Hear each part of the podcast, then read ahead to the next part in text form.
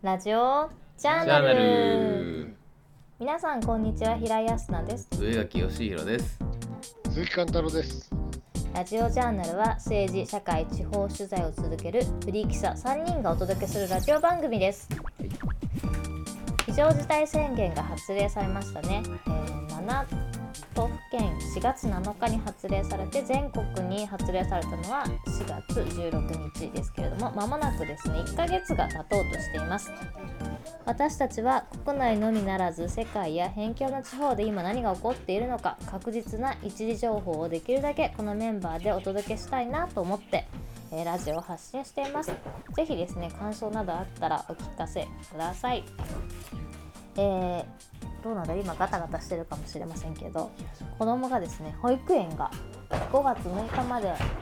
お休みだということだったんですけどなんと伸びまして5月の30日まで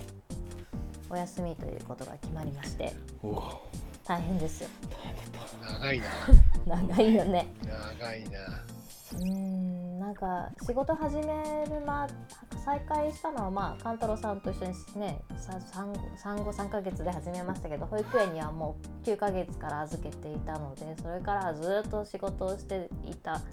こんなに一緒に毎日いなきゃいけないのにすごい久しぶりで子供は嬉しいのかわかんないんですけどヤクルスがねもう指舐め治ってたのにねあの指を親指を舐めてしまう癖が赤ちゃんの時からあったんですけど いやー治ったねいつの間にかもうしなくなったねなんて言ってたらもうこの休校になってからいきなり再発しましてああ、それはストレス溜まってますね。はいやばい気がつけばもうチュパチュパチュパチュパしてって。ああ、それは溜まってるね、ストレス。うん。ねねね舐めてるよって言うとあーってなんか自分でも恥ずかしいなって思うらしいんですけどストレス溜まってるみたいですよ子供も勘太郎さんはどうですか？お、来たね。ちょっと。私はもうね、ストレスが溜まって口内炎ができちゃって、あで、あの妻があのリモートでフィリピンの会社であの夜勤で働いてるので、なんか生活のリズムがお互い狂って、これで、あの取材に出てね、外に出てればね、気分転換もできるんだけども、うんなかなか外にできない、出れないっていうのが、ここまでストレス溜まるもんなのかっていうのがね、実感しているところです。そうですよね、えー本日は5月2日ですから連休も始まったというか始まった人もいるし、えー結構長い方は4月25ぐらいから休んでる人もいるのかな？それともまあ今日から本格的にっていう方もいらっしゃるんですよけど連休中ね、えー沖縄に行く人の予約があ28日の時点でしたっけ？29日なんですけど6万人あったけれども1万5千人ぐらいに一応予約が減ったとかっていうニュースもありましたが連休といえば沖縄に行きたいなというふうに考える人も多いですよねストレス発散のためにねリフレッシュまあゴールデンウィークといえば。うんで勘太郎さん沖縄えっ、とそういうニュース聞かれました？ああ、そうですね。あの、あの沖縄の人とは毎週、あの、なんかの原稿のやり取りをすることが多いので、うん。あの、結構ね、ひ結構ニュースが、結構あの、沖縄から、えー毎週入ってくることが多いんですけれども、ゴールデンウィークの時はちょうどあの、あの、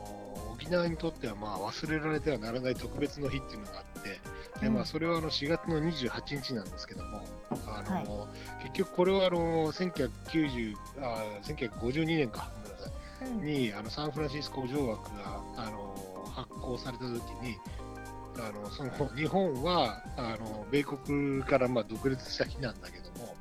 まあうこの4月28日に沖縄と奄美大島、小笠原を切り離されて、まあ、ずっとその米軍統治下に置かれてしまったっていう、まあ、苦難の道を歩んだっていう、まあ、屈辱の日なんですね。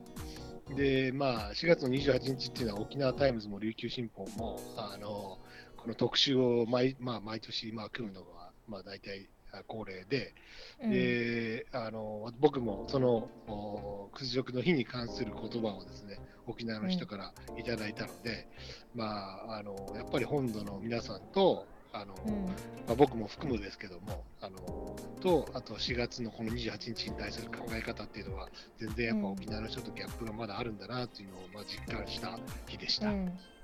そうですよね。はい、それで、えー、4月の28日、まあ玉城うん。デニー知事がもう来ないで来ないでくださいというかね このそっとしててくださいみたいな会見を あのしてあの一応結構予約数は減ったみたいですけどまあキャンセル代かかるとかいろいろあるから結局行く人は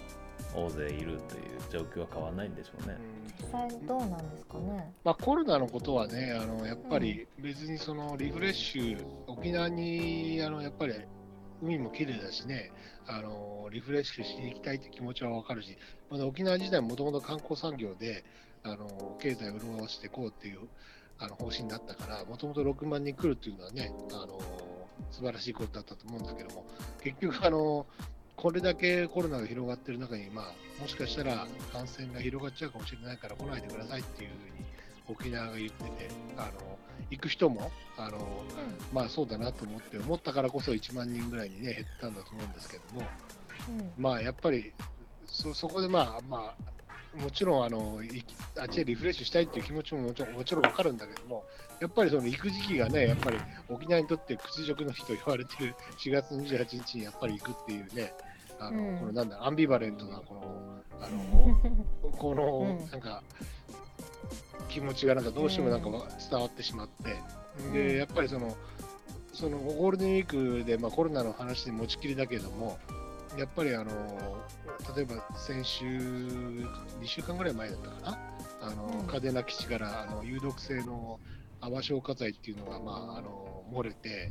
うん。であのなんだ本当に洗濯機のなんだ中にあるような泡のようなね消火剤がうん街中にもう本当にもう溢れるような感じの事件があったんだけども、やっぱりあの世間はまあコロナで、まあ、一色で、うんもうほぼ、まあ、あの全く、えー東京の方では、まあ、少ししか報道されなかったっていうのがあって、まあ、なんだろうな、あの非常にすごいギャップを感じたようなあそうですね。ののが続いてます。うん、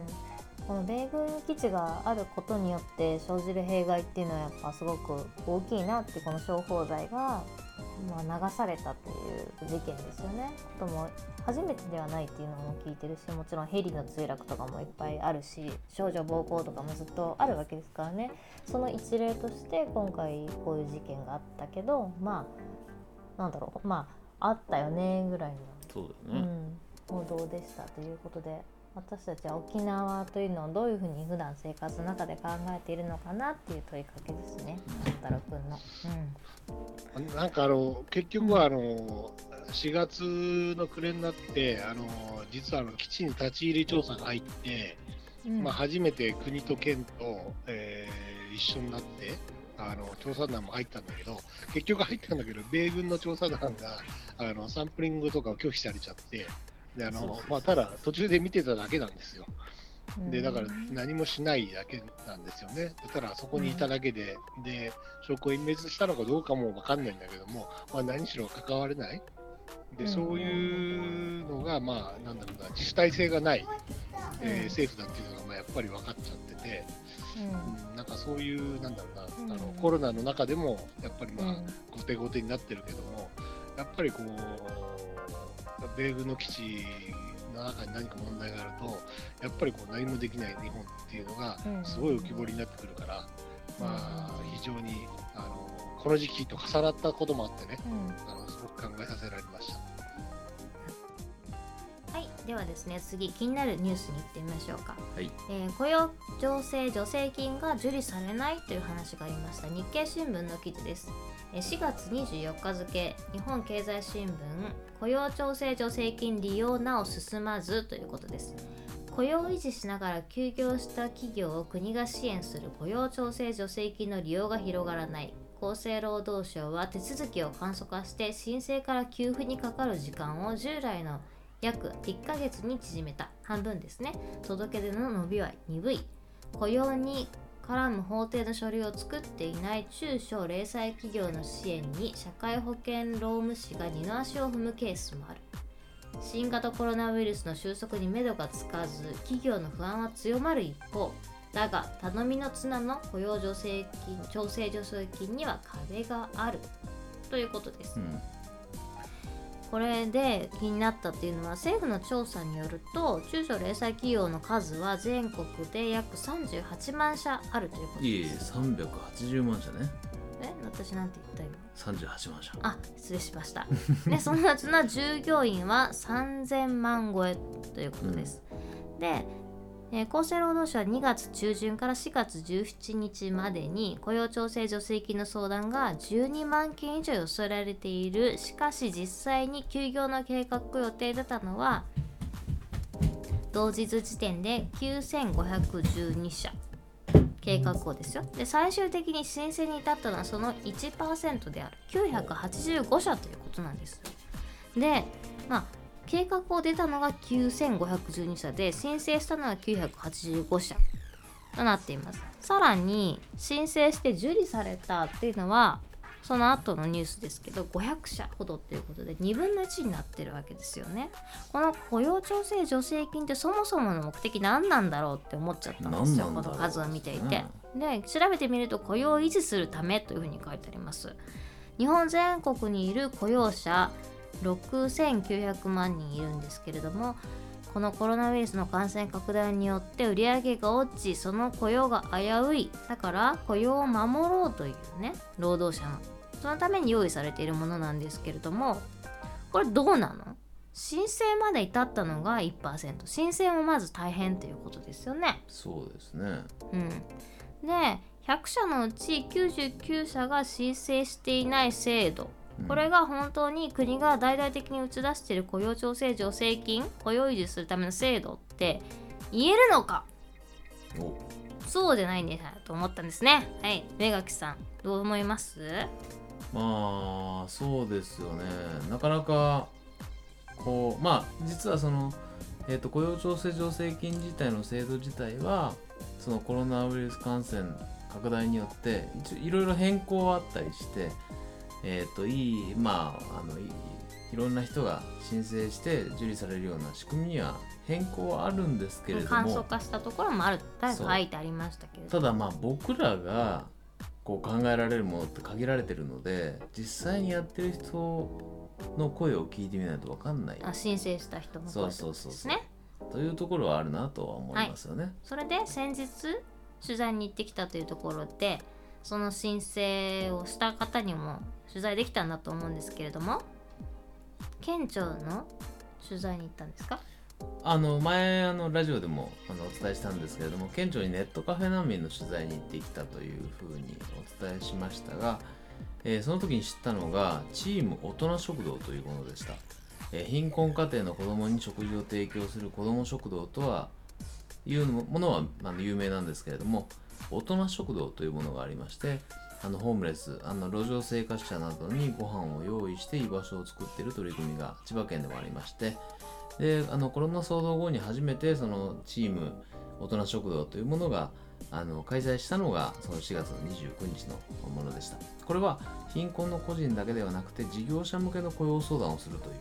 ことなので一体どんなことなのかなということで行ってまいりました。でインタビューしてみたら雇用調整助成金を申請しようとしている会社の役員さんに取材できたということですよね。はい、えー千葉県内で食肉卸業を営む会社の役員さんに、えーと取材ができました、えー主には学校給食用と外食産業に、えーお肉を、えー販売している企業でした、えー3月の売上あのコロナ感感染緊急事態宣言が出るちょっと前ですけれども3月の売上が、えー700万円から400万円ぐらいになって3割以上減少していると。で雇用調整助成金を使って社員1人分の表彰をもらおうとしている方でした。1人分もらうだけでも大変だったのかなっていうお話なんですけれど、一つお断りがありましてインタビューがちょっと屋外行きづらかったかもということですね。すまないそうなんですあの3密を避けるための取材で屋外になるとですね風の音電車の音も入ってしまう。であの今回その新聞社あの M 新聞社の記者とも、えー一緒に話を聞いたので女性記者の声も入っていることだけ。なるほど。新聞記者他のあのジャーナリストの方の声も入っているという。お聞き苦しいところもあるかと思いますけれどもこういった、えー、と奮闘されている方の生の声なかなか聞けないのでぜひお聞きください。どうぞ。あの食肉卸になります。肉屋です。あの小学校の学校給食あと居酒屋さんね。社員は一人。社員は一人、うん。パートはいっぱいいますけども。ええ。ええパートさん何人いらっしゃるんですか？パートさんはあの入れ替わり立ち替わりで、えー、7人ぐらいいます。だからだいぶみんな休ませてるけどもだから役員と僕で大体なんとかやっちゃいますから。これ単位はえ円ですか？いやだから407万に対して281万だからだって3割ダウンですよね。3月は。4月はもっとですよ。完全に5割以上になっちゃいます。なるほどなるほど。そっかその3月だったらまだ飲食店とかちょっと結構空いてるそうそうそうそうそう。だから4月になってからもう緊急でもうどんどんどんどんやめちゃったじゃないですか。ええええ。じゃあ4月はもう5割ぐらい50%ぐらい。50%もっといきますね。50%以上、うん助成金はあのその一人の社員あのねパートは出すのはねとてもね難しいと思って諦めました。ええ社員の分だけ。ええええええ。とか多分跳ねられるからだったらもう最初からそれ。別にまた申請しなくちゃいけない。しこれとは。いやーやっぱりこれだけ書類減らしてだからね、やっても無理だ。結構だからあの個人事業主とかそういう経営者さんは結構もう諦めてる方いらっしゃいますよ。助成金に関しては。もうそういうね 政治になっちゃってるから、うん、だからうちらはもうダメだって言われるわ。だから僕なんかよりももっと苦しい人いっぱいいますよ。居酒屋さんあと3ヶ月続けば居酒屋さん自体が死んじゃうから。はい、えー、ありがとうございましたはい、えー、と今回のインタビューで分かったことというのは売り上げが3割以上落ちた雇用主が今回雇用調整助成金に申請するけれども78人いるパートアルバイトの分は申請しなかったということです。でその理由は書類のわい雑さにある、えーそして、えー書類作りにも1週間以上時間がかかったと、まあ、本業がありながらねやったということで。でこれが申請できない。申請を諦めてしまうと。で雇用を維持するという本来の制度が、まあ、うまく生かされてないのではないかなということが、えー皆さんの、ところでも分かったんじゃないのかなというふうには思います。うーん。まあ簡素化申請されていると言ってもですねこの雇用調整助成金大変申請が大変ということですね。そしてこの助成金ですが企業だけではなくてフリーの人にもお金が配られるというような制度もあります。それが持続化給付金というものですよね。こちらはどうなんでしょうか？まあ多分視聴者なかなか追いつけないとは思うんですが今までは雇用あの厚生労働省だったんですけども管轄が？ええ経済産業省がまた出動してる今度は経済産業省の取り分雇用産配分の中で持続化給付金というものですね。うんうんうんうん経済産業省のホームページを見ていますと持続化給付金申請要領というものがありますよね。読んでますね。うん、これは個人事業者等向けと書かれているんですけれども、えー感染症拡大により営業自粛等により特に大きな影響を受けている事業者に対して事業の継続を支え再起の糧としていただくため糧にしていただくため事業全般に広く使える給付金を給付しますと書いてありますね。で金額はというと個人事業主等100万円まで赤字でフリーランスを含む個人事業者というふうに書いてあります、はい。そして広く対象って書いてあるのでこれうちもいけるんじゃないかな。結構自粛す、ええ。自粛ってさ難しいっていう話ですよね。どこまでの範囲でっていう。なんか自分で考えて自粛しろみたいな流れですけど結構自粛させられちゃってますよね、仕事受けられない状況だった取材できい、ないですからね、うん。なかなかね。ででうち行けんじゃないの？はい要件はどんな感じですか？要件はですね、まあいろいろあるんですが、ポイントはですね、事業収入が50%以上減少した月がある。うん。で、まあ分、いバーっと見ていくとですね、やっぱりその不正受給時の対応っていうのがあってですね、は不審な点が見られる場合、調査を行うことがあります。うん。結果によっては給付金の全額に不正受給の日の翌日から返還の日まで年3%の割合で算定したエンターキーを加えそれらの合計額にさらにえー2割に相当する額を加えた額の返還要請求。なんだろうというふうに書いていてなんか増えるんじゃない？だからねまあ先ほどのそのインタビューもそうなんですけどやっぱ申請を躊躇するような雰囲気っていうのがどうしても出てしまうっていうかもらっちゃいけないんだろうなっていう雰囲気があるっていうか、なんか嘘ついてもらおうとしてるんじゃないかなっていうね、うん、そういう風に見られちゃうわけですよね。勘太郎くんあのその疫学的なその新型コロナの影響、病気になる、ならないとか、そういうあの疫学的なところの危険性の影響、プラスで経済の影響がもうかなり出てきて、でしかも、あのなんだ、えー社会的な影響、学校やる、やらないとか、リモートワークにするとか、そういう、えー電車使えないとか、そういうあの社会的な影響もどんどんどんどん出てきて、結局あの、専門家会議って感染症の専門家だけだから、その感染症の後の経済とか社会的な影響とか、あんまりだから、置き去りにされて議論されてきちゃったから、そのままなんか出口出口戦略がないってあの大阪の人が言ってたけど、なんかどうすりゃいいのか分かんないっていうようなあの雰囲気がどんどんどんどん漂ってきてるよね。それは感じる。なんかそのワクチンができりゃいいのかとか、あとその PCR 検査がどうすりゃいいんだとか、なんかそういった知識はね、あの最初の時に比べると、まあ、かなり、なん例えば、あの感染予防のためにマスクだとか、手洗いだとか、いろんなそういう情報がだんだんまあ浸透してきたと思うんだけども、じゃあそれやったからってどうなんの？みたいな感じに今なんか映ってきて、どうすんのかなっていうのがね、あのーちょっとこう、不透明感を増してるなっていうのをすごい毎日毎日感じますね。うんもともと最初のところに戻っちゃうんだけど、結局はあのーあのー同志社のあー浜典子さんとかも言ってたけど、まあ、こういう時はもうやっぱり財政出動して、あの政府がやって支えるしかないっていうんだけども、やっぱり日本でそれができないのは、やっぱりもともとその財政が不健全だから、あのその後財政出動した後に、最終的に終わった後のしっぺ返し、どうやって誰やってる、誰がやるのっていう戦略が描けないから、みんなあの出し渋ってるんだと思うんですよね。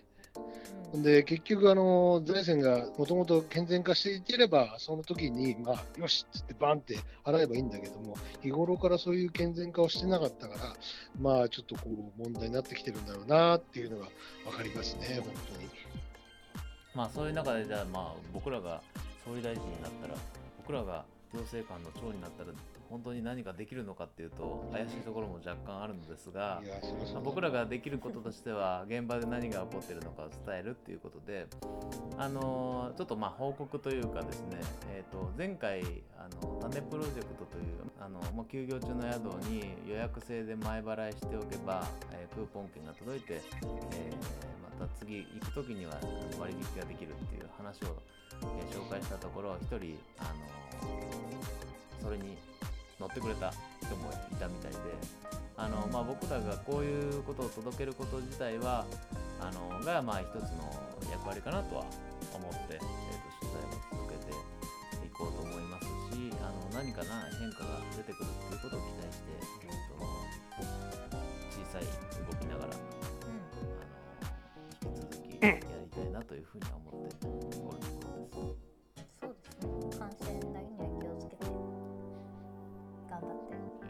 材してください。ええ。あの取材対象者に、えー、ともマスクをかけてもらうという。私は以上です。はい。カンタラさんどうですかうん、まあ確かにあの、じゃあ何すればいいのって問いかけられたときにあの、誰しもがあんまり答えがない中で、みんなストレスが溜まってると思うんですよね。うん。うん、だから、まあ、僕も上垣君が言うように、じゃあ、あの何ができるのかって言われたら、まあ本当に伝えることしかないので、まあ、しばらくはこのラジオジャーナルをやっていきましょううんはい、そうですね。何ができるって本当大したことはできないけれどもみんなができる範囲で相手のことを思いやったり誰かを傷つけないような行動をとったりすることがまず第一歩なのかなと思います。はい、はい、で皆さんご視聴ありがとうございました。はいまたよろしくお願いします。う。ありがとうございました。